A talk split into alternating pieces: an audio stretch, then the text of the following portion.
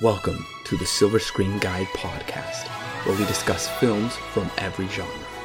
So sit back, relax, and enjoy the podcast. Welcome back, listeners, to the 13th and, as of right now, the final installment in our Star Trek movie review series. Today we are reviewing Star Trek Beyond. This is your co host, Corbin. And I'm your co host, Brad. Now, don't worry, listeners, if you have not listened to the previous 12 installments in our Star Trek movie review series, don't worry, there is still time to catch up on those. The link to the entire playlist is in the description below. And while you're already looking in the description, go ahead and click subscribe and also take a look at all of our other links to our YouTube channel, Facebook, and Twitter page, and of course, our official website. Follow us on all of those so you will always stay up to the latest updates here on Silver Screen Guide. And you'll also notice a link to support us. That is a great way for you to unlock bonus content that is yours to keep. And at the same time, it really helps us keep a higher bandwidth, more storage for the podcast, more facelifts and improvements to the website, and brand new music that we are currently uh, working on right now to make this an even more professional and enjoyable podcast for you. Once again, all of that is in the link in the description below. So, Star Trek Beyond took a couple years. It's been, well, three years since the release of Star Trek Into Darkness. This film was released July 22nd, 2016. It really hit that summer release date. And you'll notice J.J. Abrams is not back directing this film. He did produce it, but JJ was working on, well, what was until Avengers Endgame the highest grossing US film of all time Star Wars Episode 7 The Force Awakens. Which is kind of cool when you think about how he started off here in Star Trek, and apparently everyone was so impressed with his abilities, they said, we want you to bring that really exciting vision. We think you would be perfect to reinvigorate this Star Wars franchise, but that's a conversation for another time. Instead, they got director Justin Lin, who directed Fast and Furious 3, 4, 5, 6. He's currently directing 9, and he possibly may come back for Fast 10.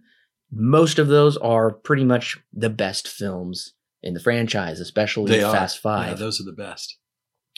Uh, I did think it was a little interesting. He's also wrote Space Jam 2. I didn't even know that was going to be a thing. He The- obviously had a comical side to it. he does have a comical side to him. And we do have different writers this time. The writing duo Roberto Orci and Alex Kurtzman are not back to write this film. Surprisingly, around this time, they decided to quit writing together and just to work on separate projects. Don't worry, they're still friends. It's not like they had a falling out or anything. They just wanted to do different things. And Kurtzman was supposed to direct this film, actually. Mhm. He was really campaigning hard. He said, I've written the previous two, let me direct the third. That didn't happen considering he had never directed a film before. And usually, if you've never directed a film, you are not going to be handed the reins to a billion dollar franchise. Right, not a big franchise like this one. So, anyways, neither Orci or Kurtzman really have done much since, except Kurtzman did direct the most recent adaptation of The Mummy from Universal Pictures. That wasn't well received, and he hasn't done much since. Uh, he was actually supposed to direct Venom. That didn't happen either. Um, that being said, Orci did begin writing the script with Patrick McKay and JD Payne. But according to Simon Pegg, who plays Scotty in this film, Paramount thought the script was too Star Trekky, and they wanted a script more inclusive to non-Trek audiences. Here's another surprise: good old Jonathan Frakes, who was always number one on Star Trek Generation That's, that's right. Yeah. he said, "Hey, I want to direct Star Trek 3." He really approached Paramount because we if you'll if you have listened to the other uh, reviews listeners, you'll know Frakes directed Star Trek First Contact and I believe Star Trek Insurrection. Yes. Yeah. He did a good job. Yeah, he did very well with both of those, especially with First Contact. But as we already discussed, Frakes did not receive the directing job. Makes you wonder what goes into those decisions, doesn't it? It really does because they do usually go through a lot of uh, choices Yeah. of writers. And I'm also wondering, as I said, Orci and Kurtzman weren't back, and Patrick McKay and JD Payne ultimately didn't write this script. Instead, Paramount said, Simon Pegg, we want you to write the script. That surprised me. It surprised me too. I think he's a great uh, part of this franchise, but I really don't see what would give them any thought for him to write this film. I know he has co-written well-received films before, and here's even more surprising: they have they have this guy named Doug Young who has really only ever done the Cloverfield Paradox, which was probably being written around the time of this film, but wasn't released a couple until a couple years later. But that is a J.J. Abrams Bad Robot production, so maybe they have a connection somewhere. I didn't like the Cloverfield Paradox. Alan and I did review that film. You can listen to our review. Um, but Doug Young is actually in this film. He plays Sulu's gay husband in Ah, that one scene where we see Sulu, which is clearly a nod to George Takei being a gay man in real life. They wanted to make Sulu's character gay, so Doug Young, the writer of this film, incorporated himself as Sulu's husband. Now, this film was actually nominated for one Oscar. It was nominated for Best Makeup and Hairstyling, and that brings Hmm. the series total of all 13 Star Trek films. In total, it has received 15 Oscar nominations. Six of those nominations alone come from the new trilogy. It's powerful. Now, the film currently holds a 7.1 on IMDb, not too far off from the previous film's 7.7, but still a noticeable drop. Now, here's where it gets interesting. Rotten Tomatoes critics gave this film an overwhelming 86% approval rating. Critics loved this film hmm. even better than the last film Interesting. because the last film, if you'll remember, received 84%.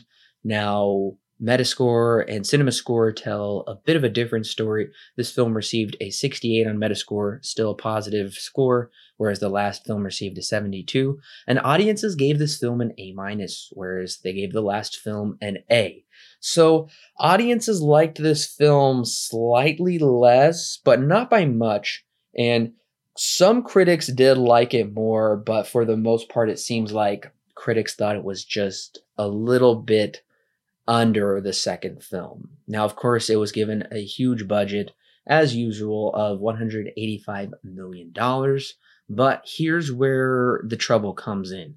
Domestically, usually a film domestically should make back its budget and then some just domestically. But this film only received $158 million domestically. A lot of money, but it didn't get its budget back. Now in the foreign markets it did make 184 million for a worldwide total of 343.4 million. Clearly it still did very well. It still made a large profit at the box office, but it should have made a lot more money. Considering these numbers, listeners, it made $70 million less domestically than the last film, 54 million less in the foreign markets than the last film, and for a worldwide total, it made $124 million less than last time. Now, of course, it was number one opening weekend. Audiences were still excited to see this film. It opened with a $59.2 million opening. That's $11 million less than last time. So clearly, something went wrong in marketing, Mhm. or those three years, I think uh, they didn't capitalize maybe enough on the success of the last film to really get audiences back in their seat. Right. That makes you feel like there was a little bit of a uh, problem with the marketing of it to bring it to the attention of the, the viewing public.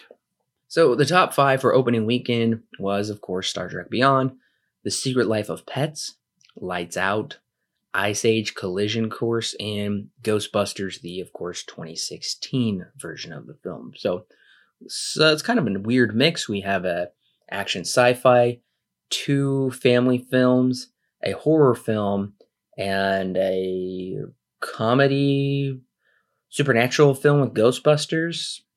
Mm-hmm. So, as far as the rank in the series goes, adjusting for inflation, domestically, it's the eighth highest grossing in the series.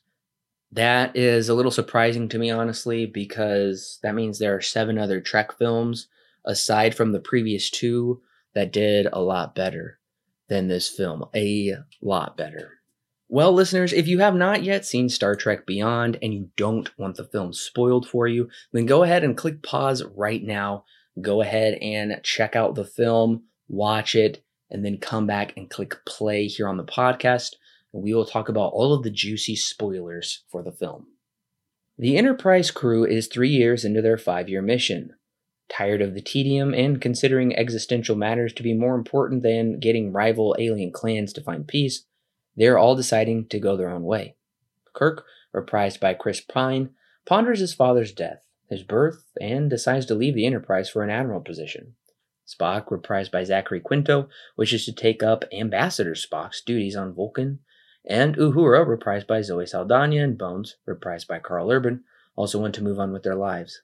Upon arriving at an enormous habitable space station called Yorktown, the Enterprise is tasked with taking a lone survivor to find her people beyond the nebula, a place beyond the explored reaches of the Federation. Once they make it past the nebula, they are immediately attacked by the nefarious drone forces of Krall. He seeks an ancient artifact called the Abronath. After thinking he gains the device, he promptly decimates the Enterprise. But Kirk actually has the Abronath and has hidden it. Everyone crash lands on the nearest planet where Krall has established his base. Everyone is separated, but ultimately comes back together when Scotty, reprised by Simon Pegg, meets a new friend, Jaylah, played by Sofia Boutella. She has come upon a 100 year old Starfleet ship, the USS Franklin, led by Captain Balthazar, which was thought to be lost in space. Ultimately, Kirk saves his crew from the clutches of Krall, but at the cost of losing the Abronath. The enemy escapes, headed to destroy Yorktown, and then from there the rest of Starfleet. It turns out Krall is actually the long lost Captain Balthazar, played by Idris Elba, who ever since has determined Starfleet had abandoned them, and now he's out for revenge. Kirk and crew find a way to destroy his drone warriors, and Kirk himself duels with Krall, who is defeated by his own evil plans. With Yorktown saved and the crew realizing how they work better together than apart, they decide to stay aboard the Enterprise for future adventures as credits roll.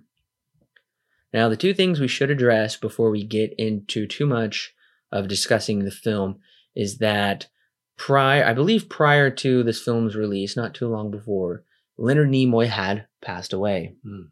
And Leonard Nimoy, as those of you know who did watch Star Trek 2009, was an integral part of that film. Of course, he played the original Spock and he did make a i guess you could say a meaningful appearance in the previous film Yes. and they did write it into the script that ambassador spock passed away in this film right. Right. and that ties into well i guess the other thing i should say is that sadly the uh, young man who played um, chekov who was pl- anton yelchin he passed away not long after this film uh, was released or or had finished shooting in just a weird freak accident where he was outside his home and his his jeep malfunctioned and pinned him up against a wall and just crushed him to death. Absolutely tragic. It was really tragic. There was some weird recall on the jeep, so sadly, Anton Yelchin, the young actor who played Chekov, passed away. So two Star Trek cast members um, did die surrounding the production of this film, but that's not at the very end of the credits. It says for Anton, but as far as Leonard Nimoy passing away, they do write that into the film, and that addresses kind of a big existential theme touched upon within the first act of the movie, and that is thinking about what is our meaningful Mhm. purpose. Right. It can't just be to, as Kirk seems to do, always trying to settle disputes with these weird little aliens. He's thinking, my father died saving the ship on the day of my birth. And so he kind of has trepidation about really celebrating his birthday.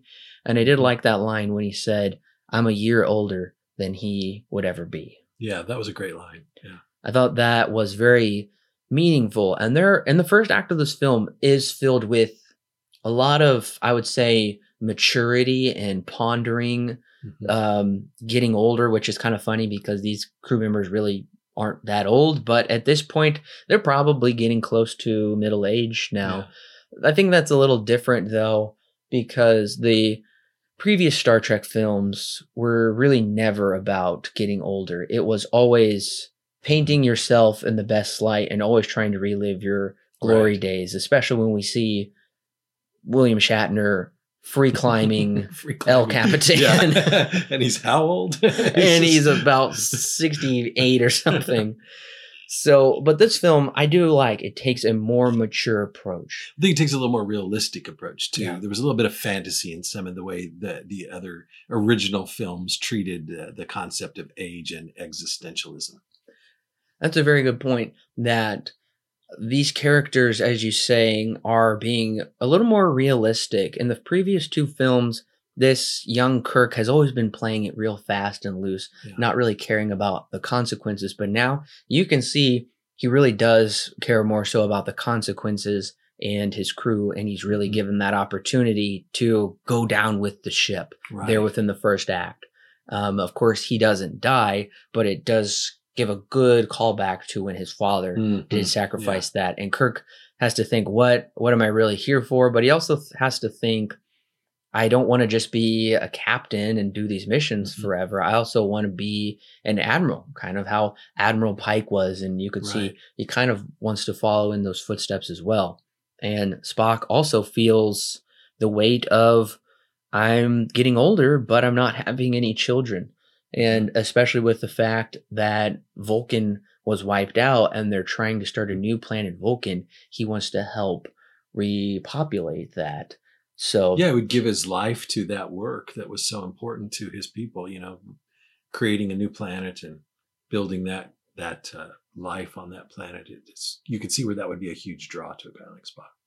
So I'm really enjoying all of these character moments. I like to see the characters have progressed beyond their more carefree spirits we saw in the previous films. This film is still filled with action, but I like to see the characters grow. And I think we're really getting that. And I would say, probably for the most part, for the very first time in this trilogy, I think these characters are really clicking together. I Mhm. really believe they're actually friends because, as it says, it's been three years, not only in real life, but in film time since the previous film.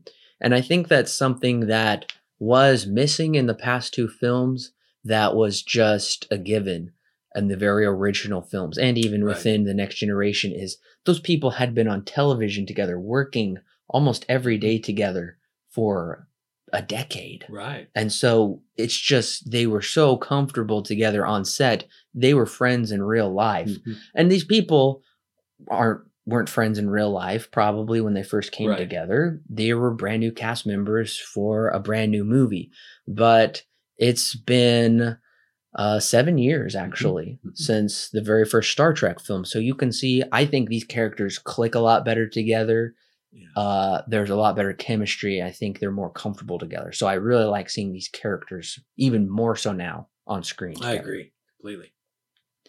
I will say probably my favorite character pairings in this are Bones and Spock. Hands down, they it, Bones continues to be my favorite character in this particular uh, cast. He just he nails that character. I mean, if you if you if you familiar at all with the old original, uh, that he may, he nails it. He just really makes me believe he's the same guy.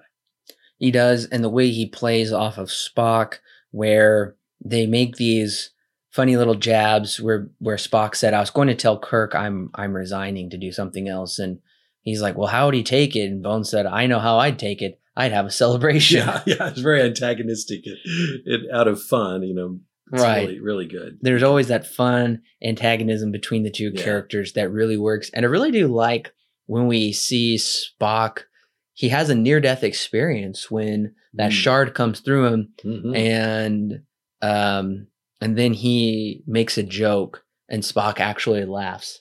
And that's Yeah. something we've never really Something seen we before. never saw with Leonard Nimoy. Pretty much, I, at least I don't recall him ever being that humorous.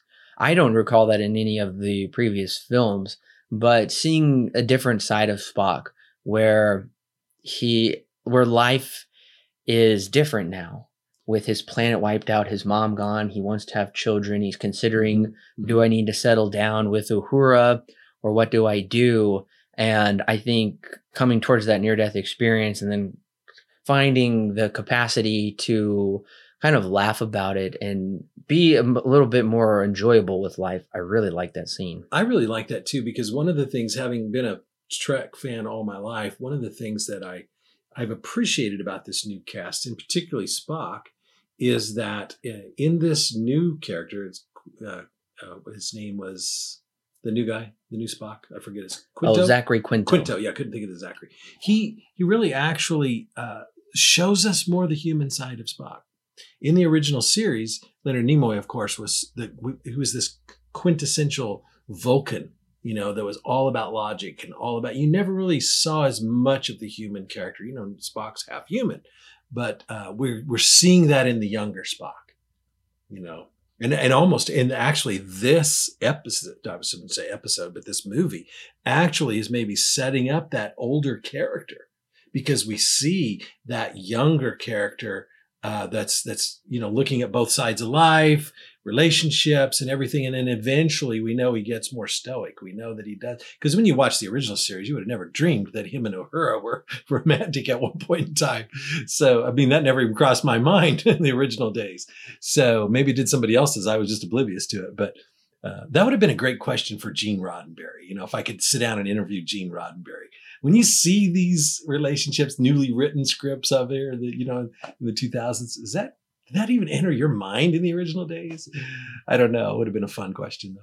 That would have been fun to know Roddenberry's take on these new characters, especially considering he was he's very covetous of yeah. his property, and that's understandable. Sure. But covetous to a fault. If you'll go back and listen to our previous Right. podcast, you'll see how he would get very strict and picky about scripts and and what was going on.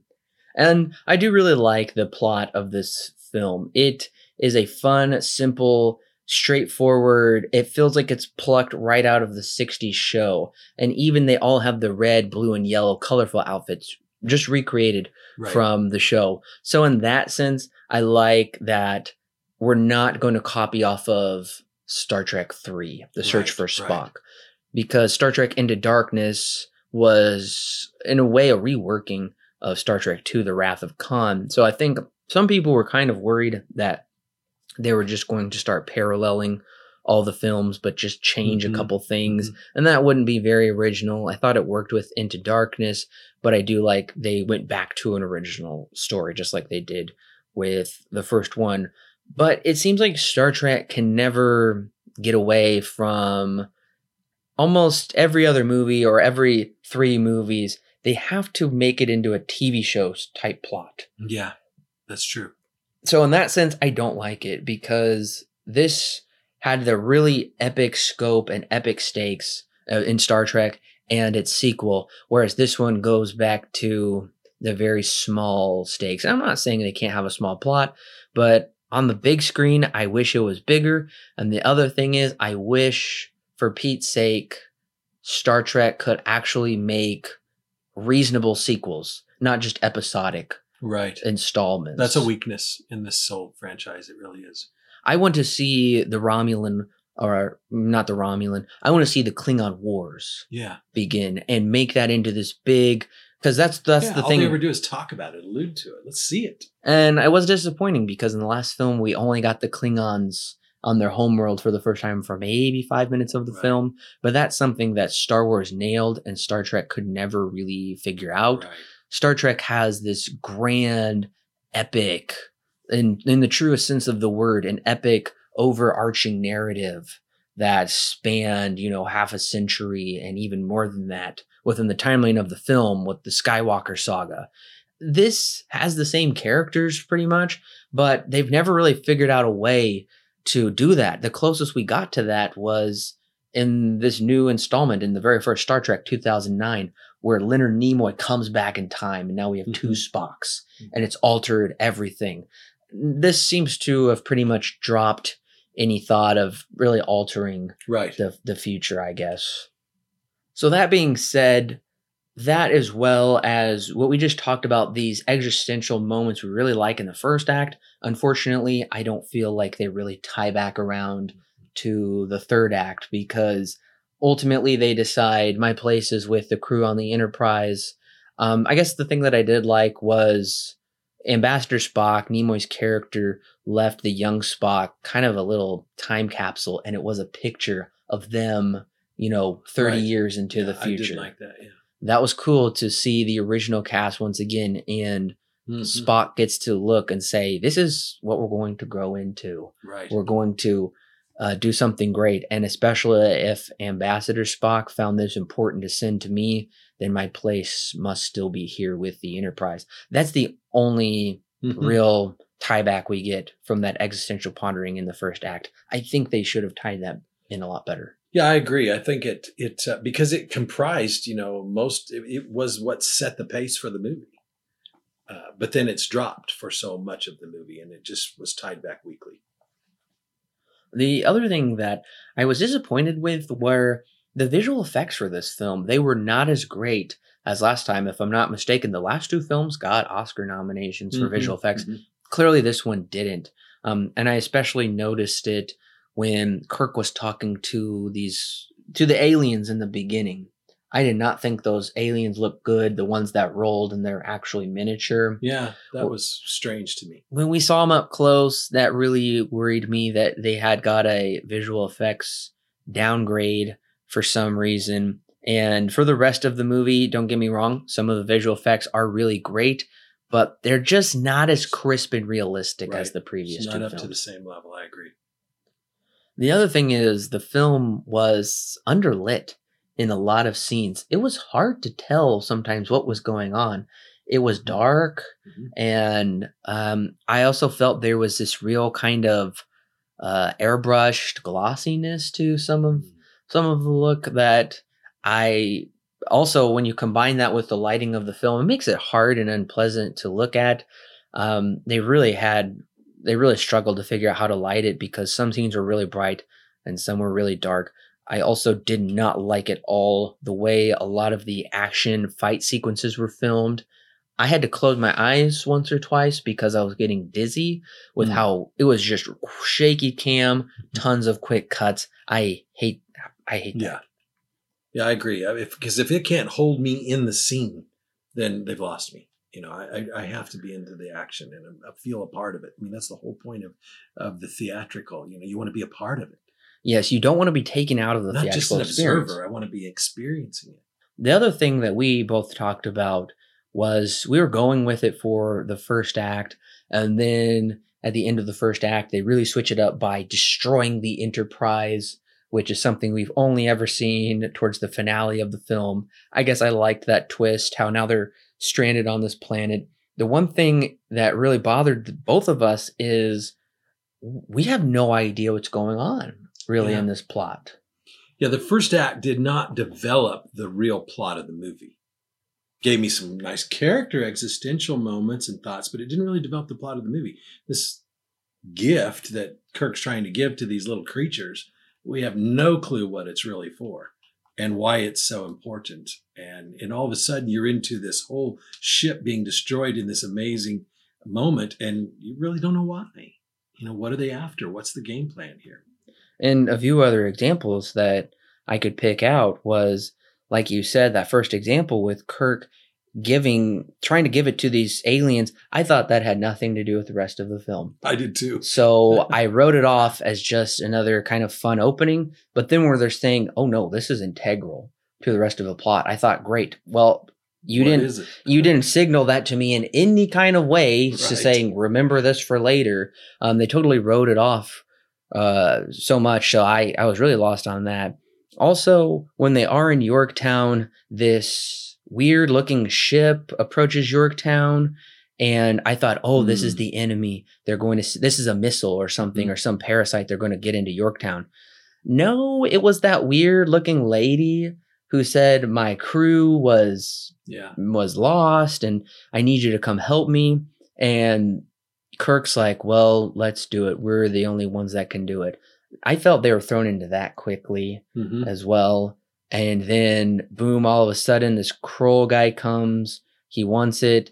And then they're all separated. And I remember you and I were really confused because then all of a sudden, Sulu and Uhura are just walking around, Right. even though they were prisoners. Yeah. And then they got caught again. This movie's missing connective it's tissue. Connective tissue. That's a good word because you're you know you're you're set up for this existentialness, and then all of a sudden, as we mentioned, you're in Act Two. You're this this uh, trip, this this journey comes up to go to help this lady with her, uh, you know, rescue her people, and it's just kind of thrown at you like, oh well, that's a.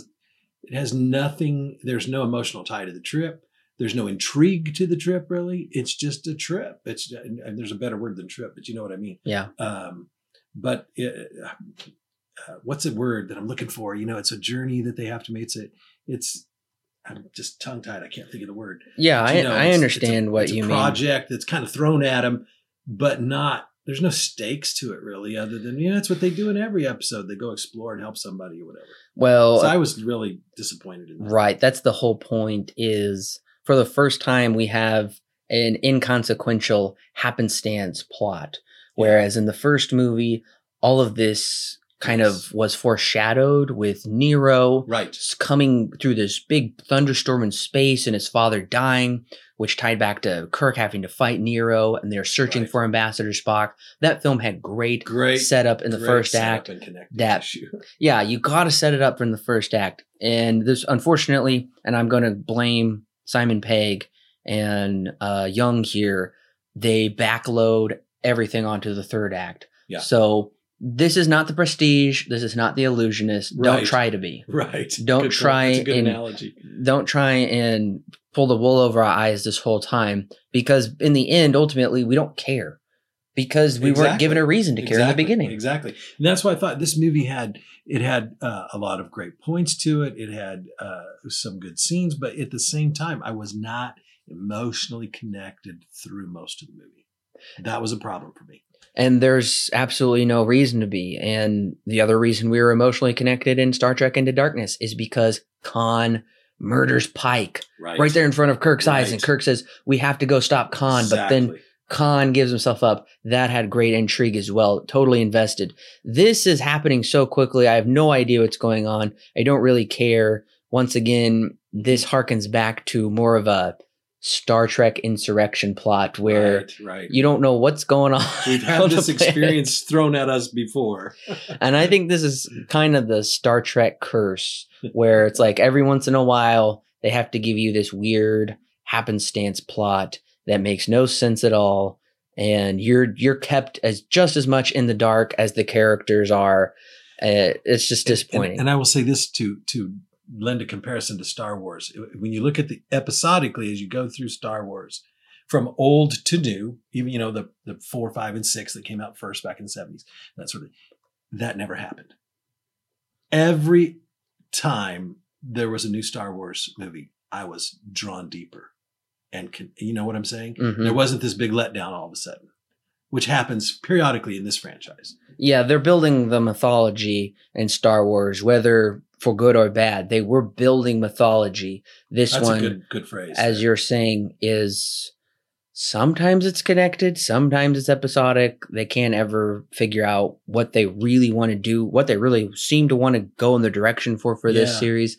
Uh, they need a lot better direction, I would say. And the other thing is, ultimately, we really just got lost. I I don't un- I never uh, understood what this Abronath device did. I don't know how Krall knew about it. I don't Right. know what he wanted with it. I don't really know how Krall stayed young and why he looked like some weird right. creature from Babylon they never 5. explained any of that stuff enough for us to be invested in it. No, and so ultimately they lost me. I was just I I'm like, okay, it's a fun adventure. It's Yeah. a little weird to see Kirk on a dirt bike Yeah. or or listen to I thought it was the Gorillaz, but it's actually the Beastie Boys. oh, that's who that was. I i looked it up. Uh, I mean, it's fun, but I don't understand what changing uh, frequency does to blow up these drones. Plus, it seems like uh, Krall has an infinite number of army soldiers. Yeah, that was unbelievable to me. That that when you see that swarm, and that's the only thing I can think of like a swarm. They Yeah. calling them bees. yeah, they When you see that swarm, that swarm on the screen looked like millions. Yeah, because they were, you know, I- I- there's no way he had that many people in that many ships. You know, at first I thought they were little robotic gnats of some kind, like a bee or something. then I realized those are actually little ships that have people inside them. You know, his soldiers inside them. That was un- totally unrealistic. Not even sci-fi worthy. I thought. Oh, I agree as well because it came out of nowhere. It didn't make any sense. And you brought up a great point: is when the Enterprise is being destroyed, they destroy it. They just go through it like it's nothing. And you're saying if they have this power, why aren't they just destroying Starfleet? Why do they need this little Yeah, device? they don't need this little thing. They can go out and destroy all of Starfleet, declare war, and go go go for it. That's like watching a star destroyer, you know, blow up a planet, Exactly. and then saying, "But we need the Death Star." yeah, And it's like- but you clearly don't. You clearly don't. They had so. I mean that there was that was undefensible. Yeah. What that swarm when it came after the Enterprise, it was undefensible. And if the un, and if the Enterprise was undefensible, phew, all of Starfleet is. Exactly. Yeah, they tore through it far too easily. I was really shocked and surprised about all of that as well.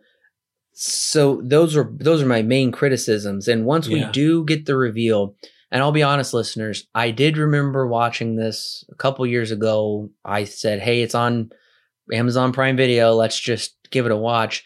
I remember not being very invested, and I remember not really liking it that much.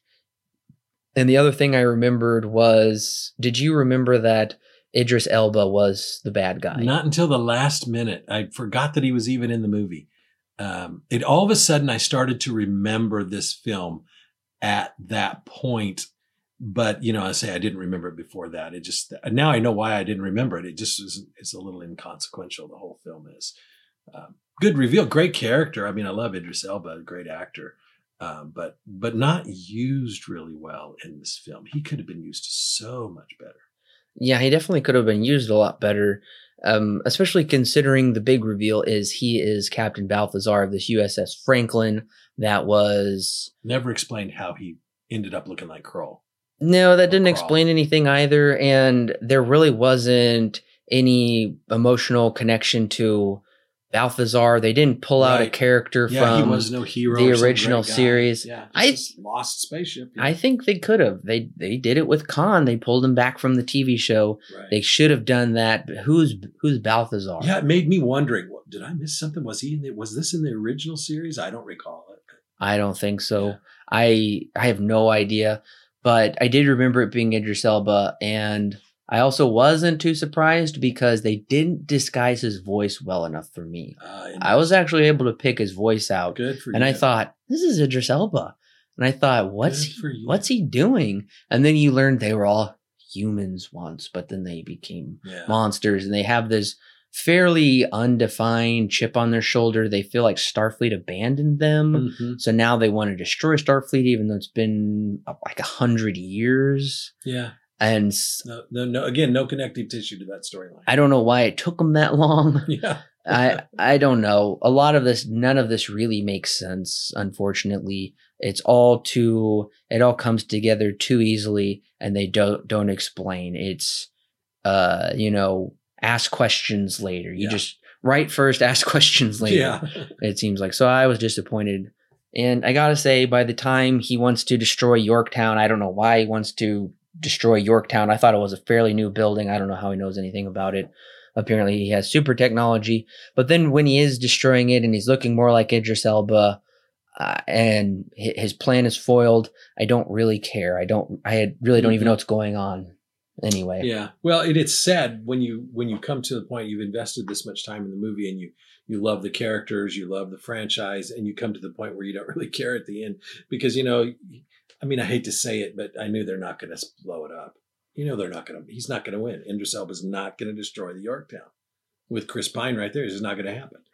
Um, Yeah, and unfortunately, Star Trek doesn't seem to ever really have the guts to go for it, just like I mean, they already did it. Spock died Exactly. in Star Trek II: The Wrath of Khan. That was Yeah. I was shocked I- actually. I- well, I was too in the original back in the day. I was like, "Are you kidding me? hmm How could there ever be a Star Trek again if Spock's dead?" You know, I was young and I never thought about bring, finding him, bringing him back or something. But it was good drama.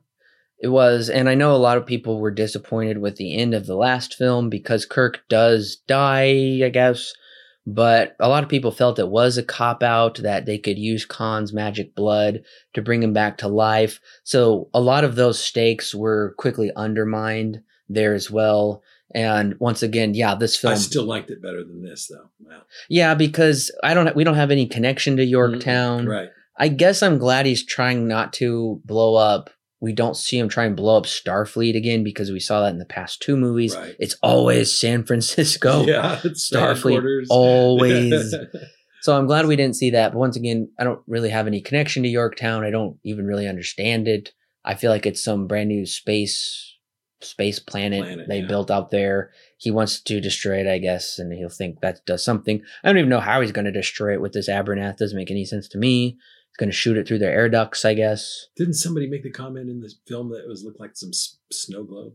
Yeah, they said it was a giant snow globe. Who did that? I can't remember. Uh, probably Bones. I thought that was a great comment.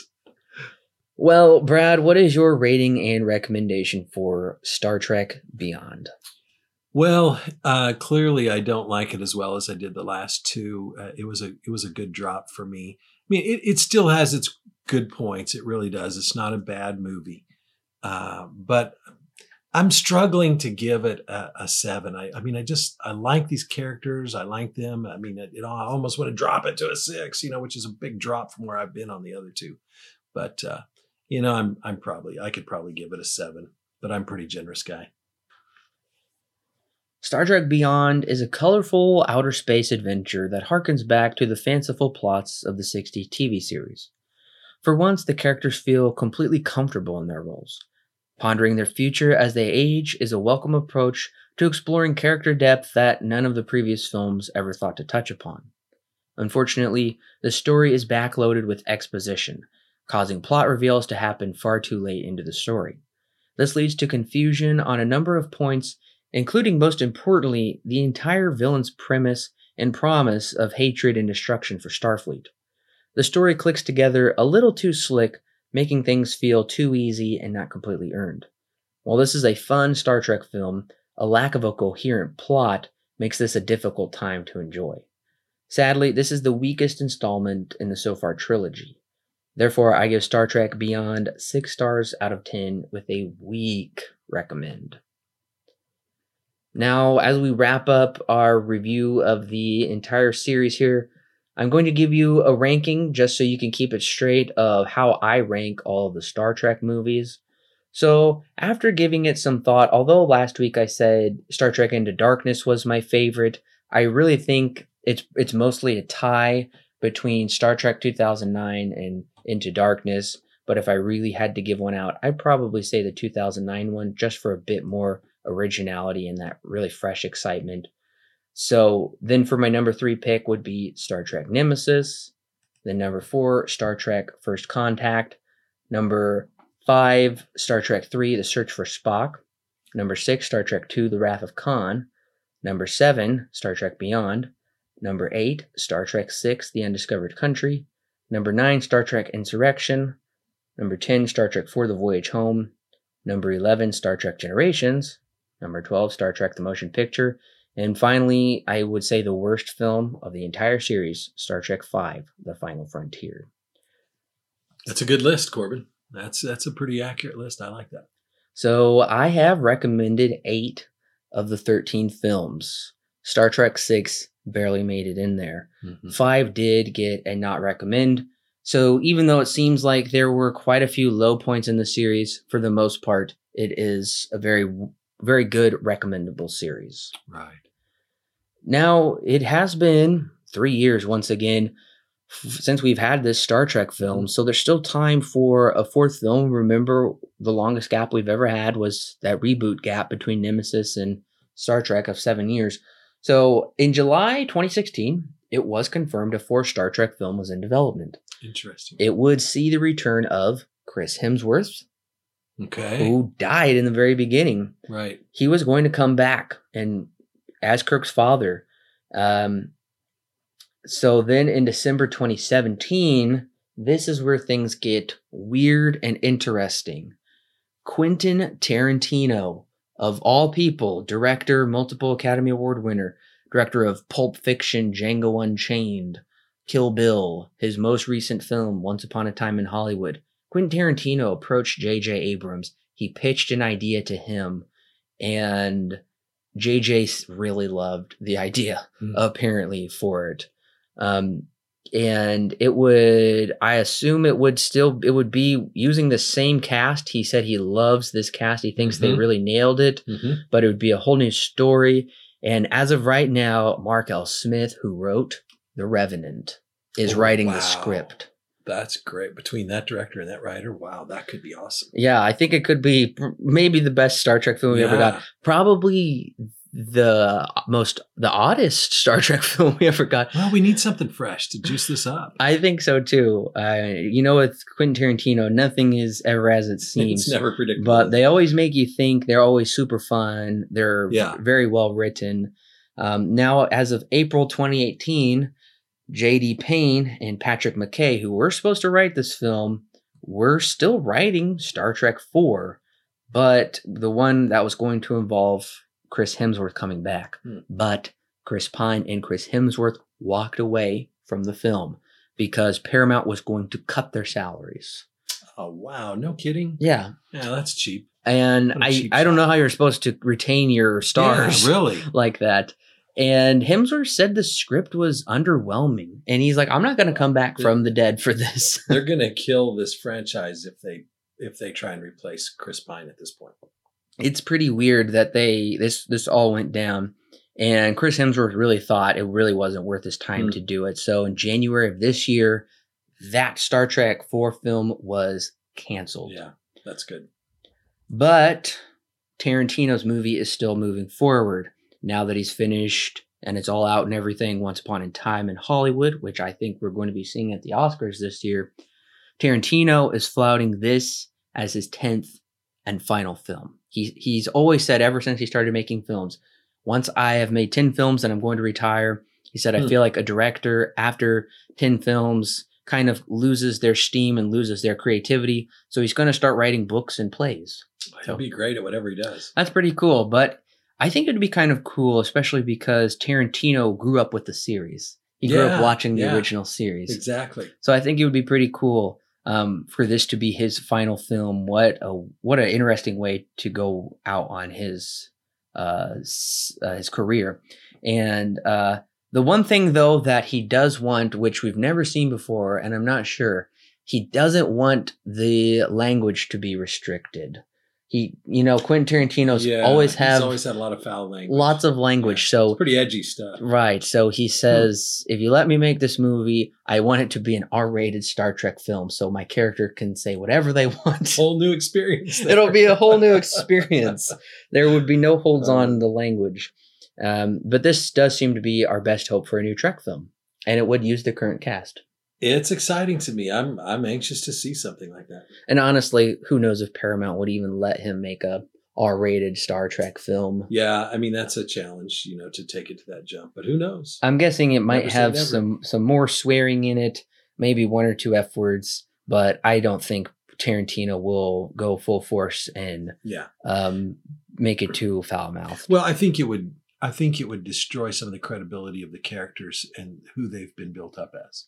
Yeah, I, integrity and character, you know, just development. I agree. I think at that point, if it went too beyond into that realm and Spock is saying the F word in every Yeah, other Can't sentence, see him doing that. that would almost feel more like a parody than an actual Exactly. film. And I think a lot of people would really struggle to take that seriously, despite how self self-referential and, and lighthearted it is. Right.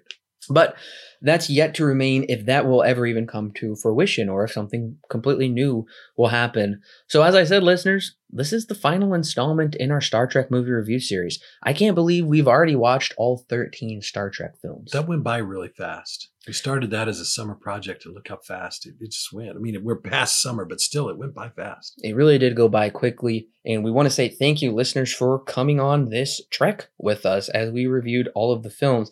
We hope you enjoyed watching these movies as well and giving us your thoughts and coming along and listening to our thoughts as well. But we do want to know what your thoughts are on this 13th Star Trek film. So don't forget to comment your thoughts down below, whether you're um, going to comment on the Facebook post or if you're on Podbean or you're listening on YouTube. And if you are listening on YouTube, don't forget to give us a thumbs up.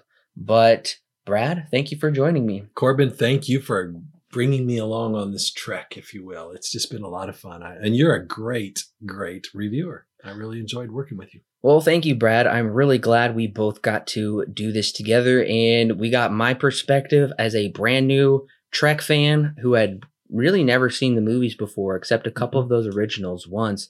And Brad, who grew up with the Star Trek TV series. That's right. So we really got the best of both worlds with this reviews. We really got different perspectives on the film that we were bring, able to bring you brand new insights for it. So I was really glad we got to do this. It was a lot of fun. Next week, listeners, Alan is back, and we are coming back. We're coming full circle. They drew first blood, not us. We will be reviewing next week Rambo Last Blood. Oh, I can't wait to listen to you guys on that one. Wow, that's going to be great. It's going to be a lot of fun. You're not going to want to miss our review for this film, especially because this film is very polarizing. Critics hate it, audiences love it. And wow. of course, we have reviewed the previous four Rambo films. That was our very first retrospective movie review series. Our very first review, Alan and I together here on the podcast, three years ago, almost to the date, was Wow. Rambo First Blood. Can't wait to listen to you guys. So we can't wait to bring you next week our review for Last Blood, and then after that we will have our review of Pet Sematary 2019, Men in Black International, and then we will be picking up and finishing what we started earlier this year. We'll be reviewing the last half of the M Night Shyamalan films, and of course, as we do every Halloween, We'll be releasing our Halloween special with a brand new movie to review. We're keeping that under wraps just yet. We want it to be a spooky surprise. What exactly will we will be reviewing this Halloween? And of course, you have our Thanksgiving special and our Christmas special to look forward to as well, interspersed among the M Night Shyamalan reviews. So, of course, here on Silver Screen Guide, we always have something for everyone. We have films from every genre that we've reviewed: action romance, mystery. It's all here. So go ahead and look back through the archives, look back through the movie review series, find something you like, go ahead and share it with your friends and family. We love talking about movies and we love talking about them with you. Once again, don't forget to subscribe to the podcast so you will receive the update for our next week's review coming next Monday of Rambo Last Blood. Once again, Brad, thank you for joining me. Thanks again, Corbin. It's been a pleasure. And we will see you next week, listeners. Live long and prosper.